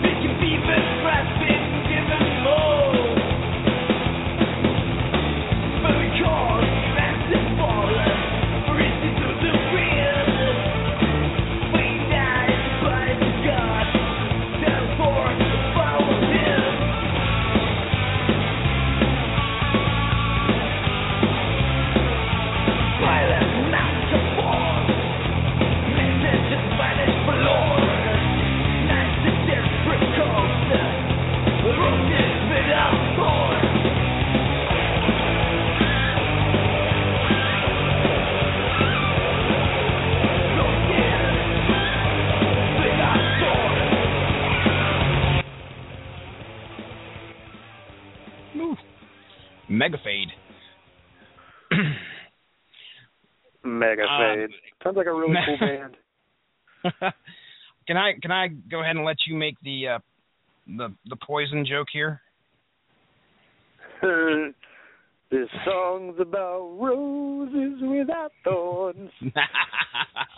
Just like this album really bores. Tom G. Warrior couldn't give a fuck. Cause this song's about roses without thorns. There we go. How was that? awesome, awesome, awesome, awesome. 1988, "Open Up and Say Ah" came out from Poison. um, we, which featured "Every Rose Has a Thorn," or excuse me, has its thorns. Um, now we have Celtic Celtic Frost, who decide that Boston Cel- Boston Celtic Frost. Boston Even though it is officially it is officially Celtic Frost. it is officially Celtic Frost. All right.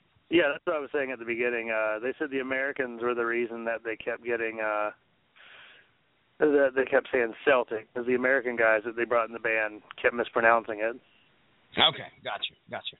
All right, so Celtic Frost comes out with this album one year later, and they decide that they are just going to give Poison a run for their money by jumping into the glam metal business and basically giving them the middle finger and telling them, folks, there are such things as roses without thorns.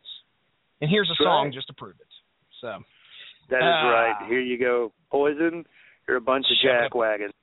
shove Drop it up your ass. That's right. Mm. They're dropping more mics than puberty drops balls. yes. Clearly, I think the reason why they got out of the glam metal business was not because this album sucked, because they made so many enemies.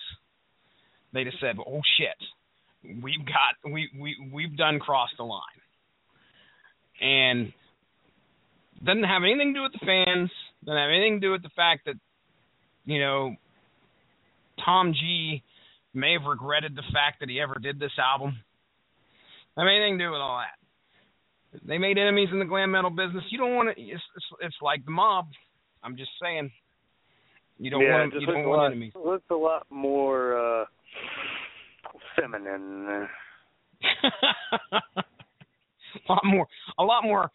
Come uh come hither glaze. Uh come come hither glances at the camera.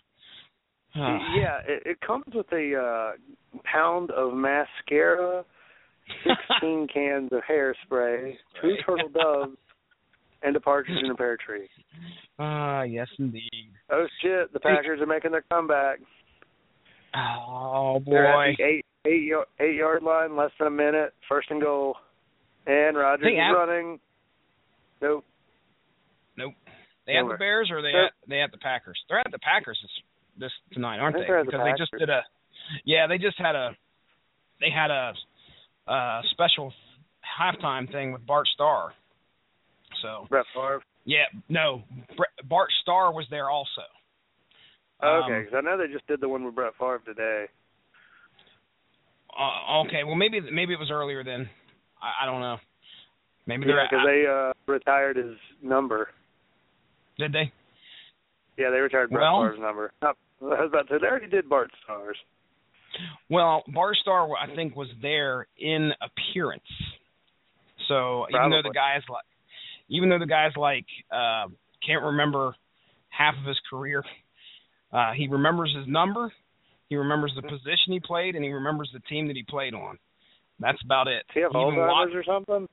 I, well, he uh the article I read was like he will sit down and watch like his the plays and stuff from his career and he doesn't he doesn't remember that shit. He doesn't That makes and me he does, really sad. yeah, he's dude, he suffered I think if I remember right, they said he suffered like two or three strokes um and uh had a severe bronchial infection that almost killed him last year. So he's really. I thought I remember. No, it wasn't that guy. Um, but he's had. Yeah, he's had. He's had a tough. He's like eighty some years old too. But you know, hell, you know, the only reason I know his name, to be honest, other than you know recently hearing about the guy, uh, was collecting pro set football cards back in the '90s. Um, they used to have these. They used to have these Super Bowl MVP cards, and Bart Starr, I think, was Super Bowl MVP. Uh, super, excuse me, MVP of Super Bowl one. So hmm interesting stuff.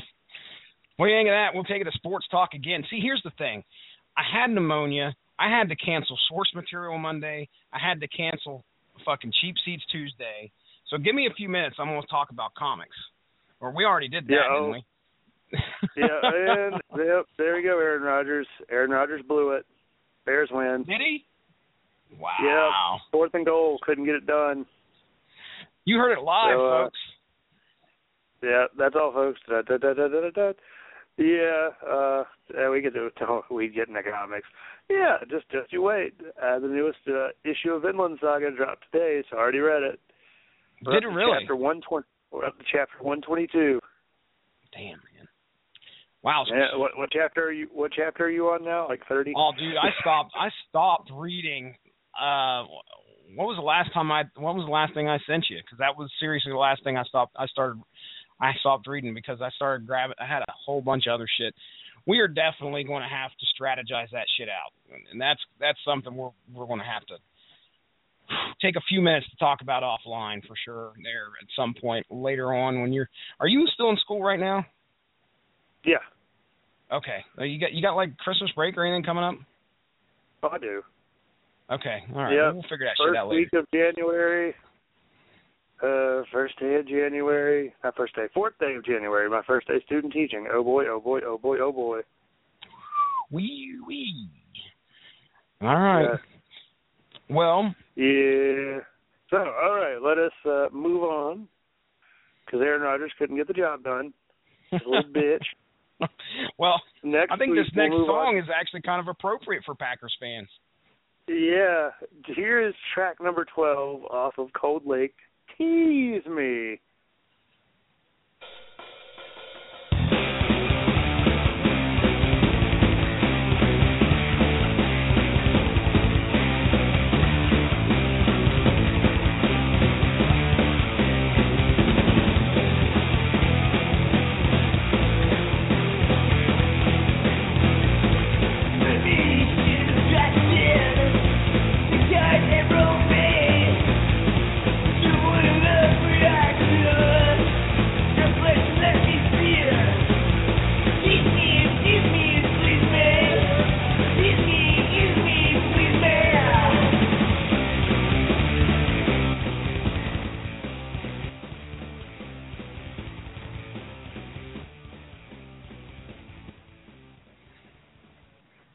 You know, that guy didn't sound like such a like an emo bitch when he sang in this particular song. Yeah, this song if I- actually had had like some balls to him. I I just I, he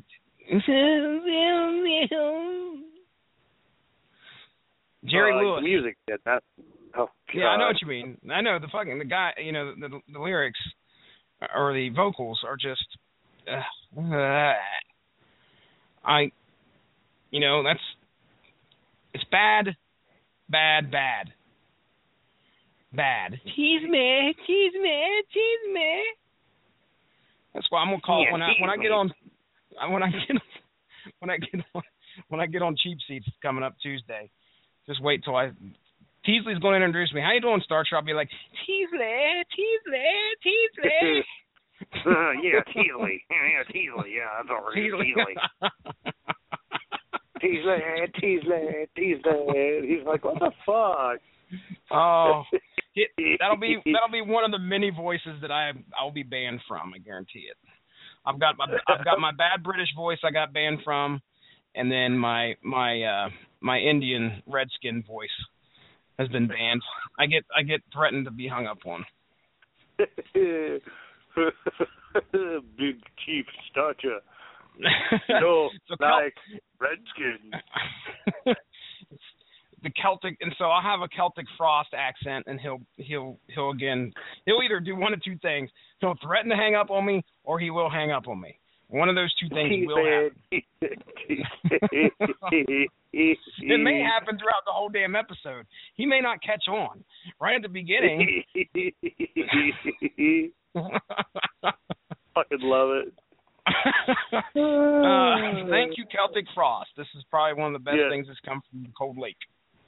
yeah, it's definitely not any of the musical output, that's for sure. Running joke? Yes, yes, Yes. We'll, do, we'll go with that. Plenty of those to be had in this fucking thing. yeah, yeah. Okay. And now we are here to the last stop on our tour of Cold Lake. Oh, darn. It seems like yesterday that we started this review and it was a little awkward. But yeah, all right. Here we go. Here is the CD bonus track. It is a uh, a live version of a Wall of Voodoo cover. You ever heard of Wall of Voodoo? No, I have negative. not. But, but their main major hit is called Mexican Radio. Apparently they're a new gra- new wave group, and this hit was from '83. So, uh, all right, here we go. Here is the live version of Celtic Frost's cover of Mexican Radio.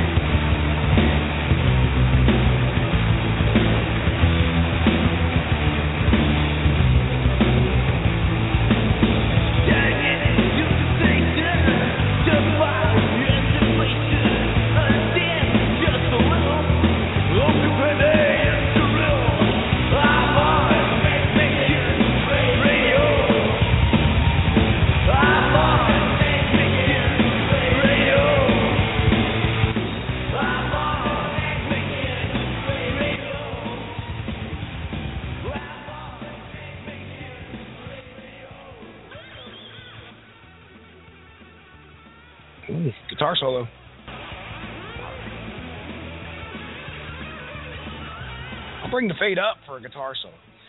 um, some good shredding at the beginning of that. Would you agree? Oh yeah, yeah. Like like I said, the guitar solos in this album are they're pretty good. I I greatly enjoyed the solos that are in this album. It's just yeah, it's just kind we of a lot can't we of the can't say things. vocals more. I can't.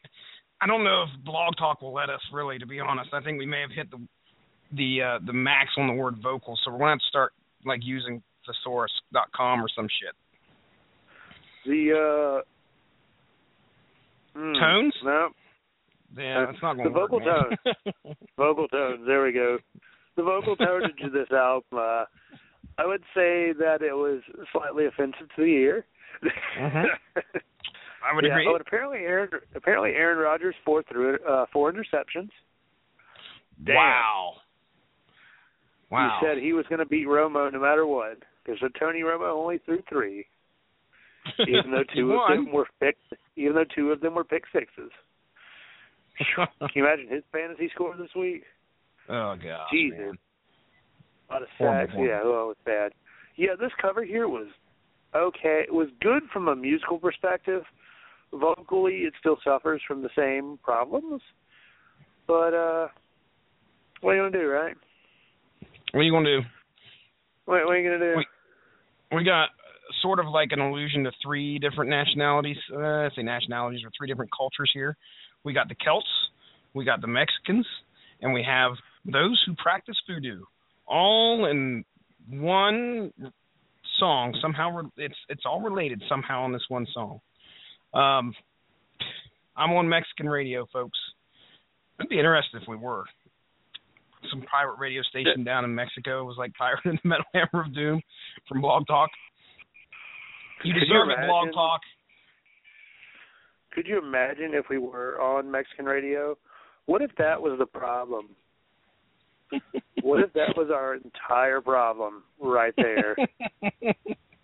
Hmm. I think we got a lot of problems, Coop. we we do.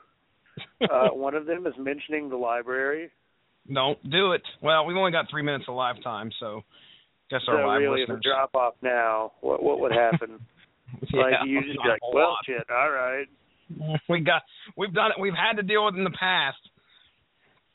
Dude, I've had to pay the library ten dollars over the what past the hell did you? three weeks What the hell did you do? because I uh, rented a, I checked out a DVD both times, and then forgot it for a forgot it for a week overdue. Wow, ten bucks. Yeah, five dollars a piece. Damn, man. They Dollar charge us. Wow, I think they charge us. uh I think it's twenty five cents. Fairly certain. I I could be wrong on that. I don't think it's a. Maybe it is a dollar a day. I have to look. That saying that seems that seems to be that seems to be right though. Yeah, you done fucked up there, buddy. Twice.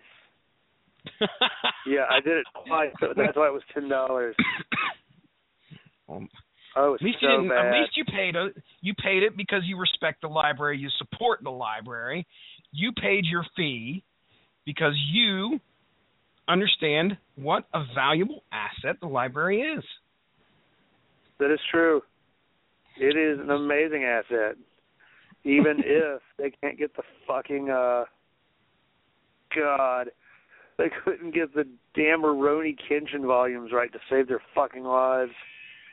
Oh, They, they I got, I got I got the manga Rurouni Kenshin, volume eleven is what I was looking for. I put that on mm-hmm. hold three separate times. I got volume ten. I got volume four. I got volume two, nice. and then I gave up. Does it actually have the number? Does it actually have the number? It's got to have the number, right? It's What on it's the got to have the number on book? the on the book. Yeah. Yeah, yeah. It's not like in Japanese or some crazy bullshit that you can't fault somebody no, for no. not being able to read. Wow. Well, it was it was in plain fucking English. Are you people kidding me? wow. Because like the first time I'm like, okay, this happens, and then the second time I'm like, okay, this is a problem, and the third time I said, fuck it, I'll take it, and I just handed it to him, and then I acted like I read it, and then I just brought it back. Because there was a time they were supposed to, uh, they said they were going to give me the right uh copy, and then I Mhm. forgot, and then I didn't come back for two weeks. Because they were really, they actually got worried about me. They're like, "Hey, are you okay? What happened to you?" And I was like, I, I had three friend. papers.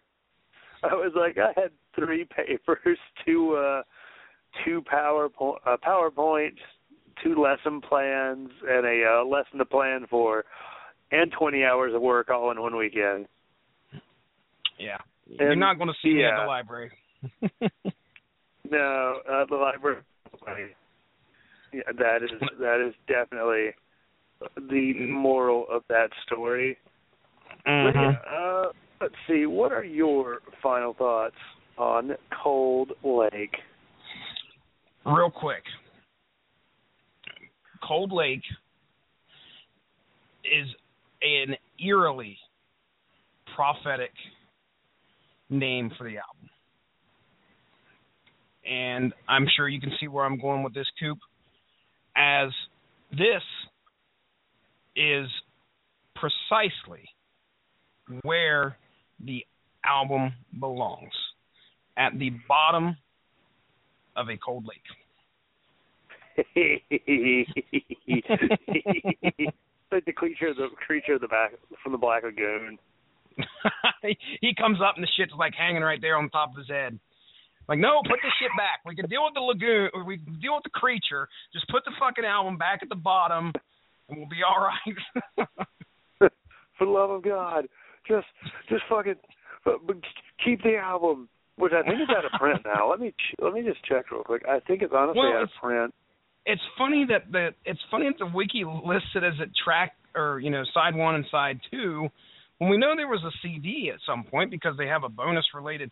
Why did they do that? Is that just because they may have?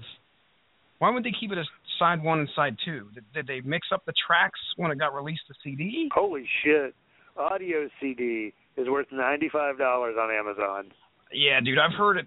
I've I've heard that this thing goes for some pretty decent money because it's is a rare find. and the cassette is twenty six. They said on that wiki. Was, Go ahead. I was Go just ahead. to say that I get, that's just a testament to the shit that it, the amount of shit that it is. well, they they said on that wiki that weren't they like going to release it or re-release it? Let me see where it says here. Um, they were going to re-release. They reissued its back catalog in 1999. They purposely omitted Cold Lake. Um, this is, this is. I mean, just do you have the do you have the wiki in front of you? Uh, do I? If not, I, I'll, I'll go ahead and read it here. Um, but I want to Yeah. read that quote. I want to read the quote from uh, Tom here and what he has to say about Cold Lake. Uh, he says, I was too eager to simply have a good time.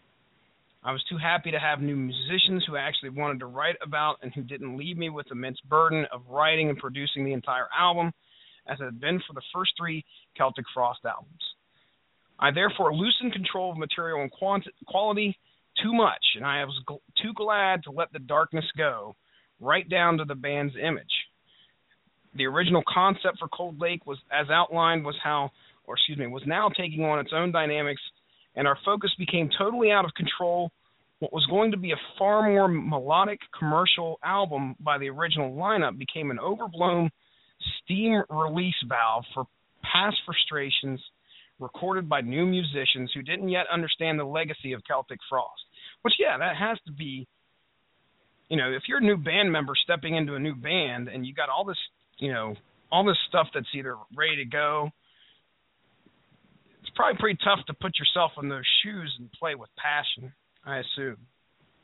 But, uh, um, anyway, I'll stop there. Uh, he does, uh, you know, that final thing he does say. Tom has also said it was the absolute worst I could do in my lifetime, and he has also called it an utter piece of shit, and possibly the worst album ever created in heavy music. this is Tom, folks. This is Tom G. Warrior. Uh, yes, and he uh, fully admits that this album was straight donkey bullshit. That's crazy, man. Crazy, crazy stuff. And That's all I got to say about it, man. Yeah, I would say that uh I agree. this is this album there's some bright spots in it in terms of the uh solos. There are some good solos. There are a few riffs that are either good or stolen, one of the two. And uh I have anything else positive? It's fun good to make fun of it. Otherwise, this album is a turd. Turkey. It is a baffling. It is actually yes, a turkey. Thank you. It is a baffling career decision for a otherwise great band. And while I'm happy that they made up for it with Vanity Nemesis, which was their next album, and their album after that, which I actually uploaded it not too long ago. I uploaded the uh first track off their last album, their final album. If you want to play that when we do our outro, because it'll just show how much how fucking different they are. But yes, uh, I was hoping you yeah. would do something like that because I wanted I wanted our listeners to be able to like compare what they actually sound like compared to this particular album. So vastly different. yeah, well, that their old, their newer stuff's a little different. It's a little heavier, but surprisingly, but yeah, this album was bad, and it's like I said, it just baffles me that they decided to release this. But you know, every every kind of genre has their weird, like you know, their oddities, their stuff that you're like, I don't know why they did this. This was dumb, Mhm. and it's made no sense. But hey, they learned. Tom G learned from the experience, and now he knows never to play hair metal again. he, I don't think he wants anything to do with the genre at all. I don't think anybody does. Ugh, hair metal. No, thank you. But okay, uh, we'll go ahead and move into the plug section. Jesse, what do you got for us? Oh my man, I tell you what. Um, like I said, been suffering from the old pneumonia there. Uh, s- I started it Sunday and just finally feeling better today, to where I didn't have to take any like uh, any any type of medication, to where I didn't fever out and start chilling like a villain. Um, so what ended up happening, like I said, source material got canceled Monday. But here's the thing: I actually recorded that episode with Ronnie on um, Saturday, and you can probably tell when you guys listen to it that I, was getting a little sick at that point in time because I started trailing off and talking about a bunch. Of, good thing is I can edit that shit out. So um, the, our topic was actually a twofold. We did a double shot, um, a split seven, believe it or not, kind of like what you guys did, uh, or I should say, no, excuse me, it was Winfrey and Radulich who did a split seven inch on the movie review club. Anyway, um, I talked Secret Wars issue, uh, what is it, issue seven? Yeah, we talked Secret Wars issue seven, and we talked Back to the Future issue two. Uh, both of them, uh, Secret Wars is, uh, and Back to the Future is a uh, that particular issue is a fun book. So if you guys are interested, comic books, source material, you can find us in the archives. Um, you can find me on Twitter at Stiznarkey. You can find my show on Twitter at SourceMattCast. Um, you can also catch me on the cheap seats, which I wasn't on this past Tuesday. We canceled the show uh, because I was ill, but I co-host with Teasley, Teasley, Teasley, and we we talked the NFL, and believe it or not, last week was the first week of the season that we actually missed. Teasley was ready to go. Um, I there was no way I could. Uh, so we we're pretty consistent. We're pretty consistent. So anyway, we should be back this coming Tuesday. You can check me out on Periscope uh, at Stiznarkey on there if you guys like the Periscope stuff. I try to get on there every once in a while and do some fun stuff. Tonight I came close to videotaping, or I should say, I came close to periscoping my son watching that uh, TLC match between the Dudleys and uh, the Hardys and uh, and Edge and Christian. He was flipping out all over the place, just watching everybody get squashed, tables getting destroyed. He was having a good old time. So it's always fun stuff. You guys could check it out. Um, that's that's all. I, I, do want to tell you, Coop. Again, thank you very much for having me on here. Uh, especially for Thanksgiving again. I know this is kind of something that we started last year, and I hope to do it again next year. It's always a pleasure to come on the Metal Hammer of Doom and talk music with you guys. One of my favorite programs on the Radulich and Broadcasting Network. I'll even put it above my own show because I enjoy Oh, well, I enjoy. I enjoy metal that much, um, and I enjoy coming on here and just bullshitting with you guys.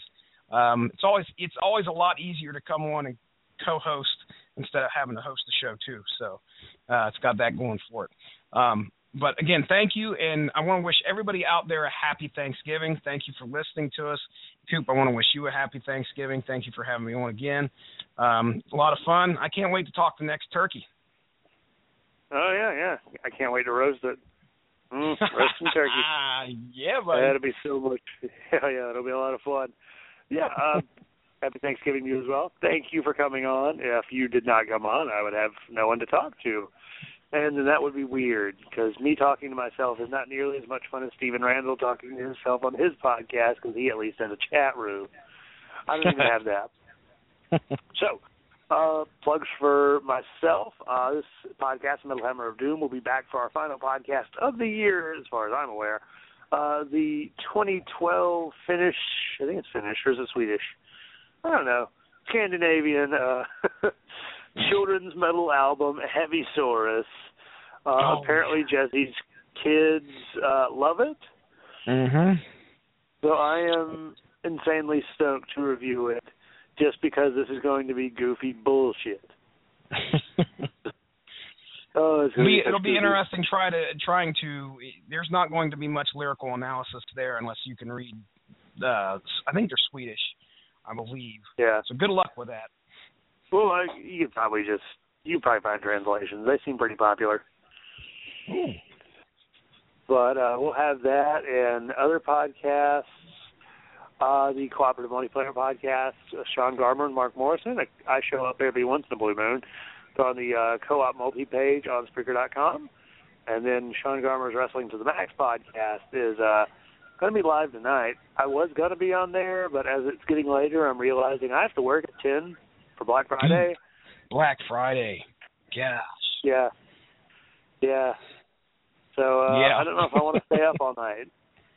Well, I mean, I do, but I don't know if I want to stay up doing a podcast because their podcasts are like three hours long. So I'm a like, lot of a lot of like a lot of you know like weapons that could or at least things that could be used as weapons at Lowe's, and that would be my biggest concern on a Black Friday.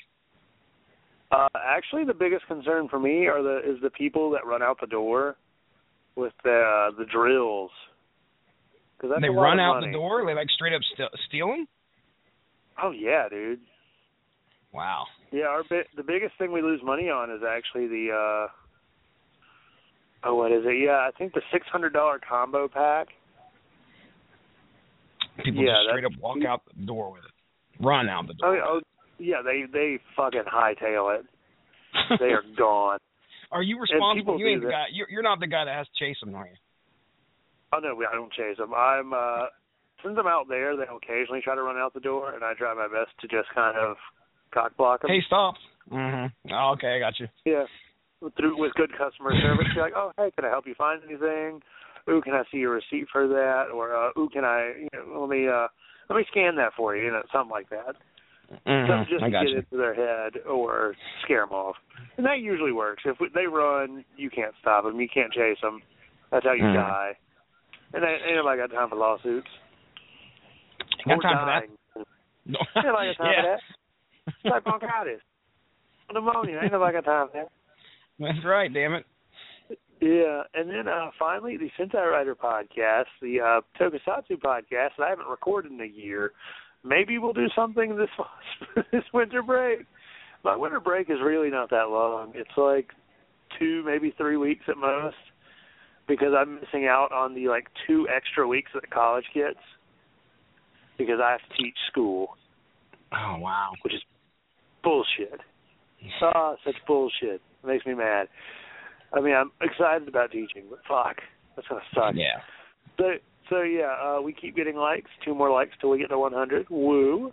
Uh, find us on Facebook at facebook.com uh, slash Sentai Rider Podcast. It's S E N T A I R I D E R podcast. And uh, I think that is it. I don't remember all of Mark's plugs because he's got 14,000 podcasts that he's doing. Just go to the go to the website, uh, the Facebook website, uh, Radulich Broadcasting Network. You can stay up on top of everything that's out there. We try to post everything. So there's Yeah, all so, sorts uh, of stuff. Yeah, look at that. Go, go look at that page. That's where you'll find Mark's podcast. So, um, with all of that being said, of course, I am Mr. Robert Cooper. Yes, future teacher, guy with a really smashing beard. I'm gonna. It's gonna suck. I'm gonna have to trim this thing up after November. So I haven't. Mm. I haven't shaved that. I have not put a razor in my face since August. So uh Yeah, it's, buddy. it's grizzly. I've been teaching with a Grizzly Adams beard actually, so it's impressive. So yeah. So for myself and uh, Jesse Starcher, that guy talking there, uh, this has been the Metal Hammer of Doom podcast, and I cannot wait to see you guys next week. So actually, I have the studio up, so I I can go ahead and press play on it when you want when I'm sign off. Sound good? Go for it. Fuck yeah! All right. Well, until until two weeks, where Mark and I review Heavy Saurus. Be well, be safe, behave, and keep the metal faith alive.